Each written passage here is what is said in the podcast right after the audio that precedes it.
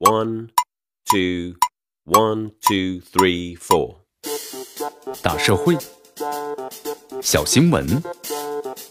新鲜事儿，天天说。这里是天天说事儿，我是江南。在昨天十三届全国人大二次会议首场代表通道的举行，八名代表呢接受了中外媒体集体的采访。今天代表们在回答问题时啊，都突出了一个特点，那就是履职。这说明代表们的角色意识更加的清晰明确，都把呢向选民交年度作业当做一项重要的任务。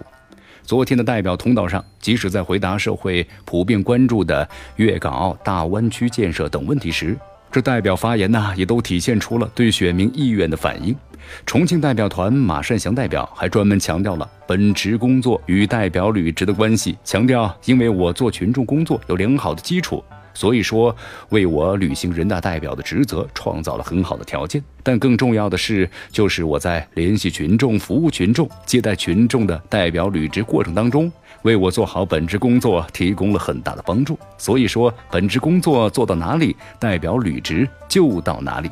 在去年呢，媒体非常关注全部五场的代表通道，可以说去年接受采访的四十五名代表之中，不少的代表，尤其是新当选的代表，由于当选时间不长，履职还未进入状态，因此谈履职交作业的较少，而谈当选的感想，谈打算多。有的代表啊，则是仅仅回应了个别公众关心的问题。但是我们就发现了，这过去的一年时间里，由于代表们逐渐适应了代表的角色，再加上全国人大加强了对代表的履职培训，这多数的新代表呀，都很快熟悉了相关的法律法规，也知悉了怎样在日常的工作中履行代表的职责。因而，尽管多数的代表都有本职工作，但是代表履职却是一点也不马虎、不耽误啊。当然，代表做好本职工作的同时，在模范履行代表职责，也要付出比一般人更多的辛劳。有一位代表为了写一份建议，在过去一年的时间里，到全国二十二个省、四十多个城市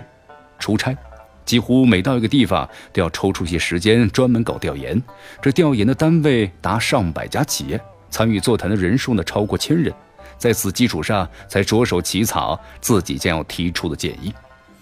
在去年全国人大代表大会选举产生的全国人大的各专门委员，也是忙着上交答卷。这次会议之前，全国人大十个专门的委员会分别是召开了全体会议，对过去一年的工作进行了总结，形成了专门的工作报告。这些报告也将向本次代表大会书面印发，接受代表们的检阅。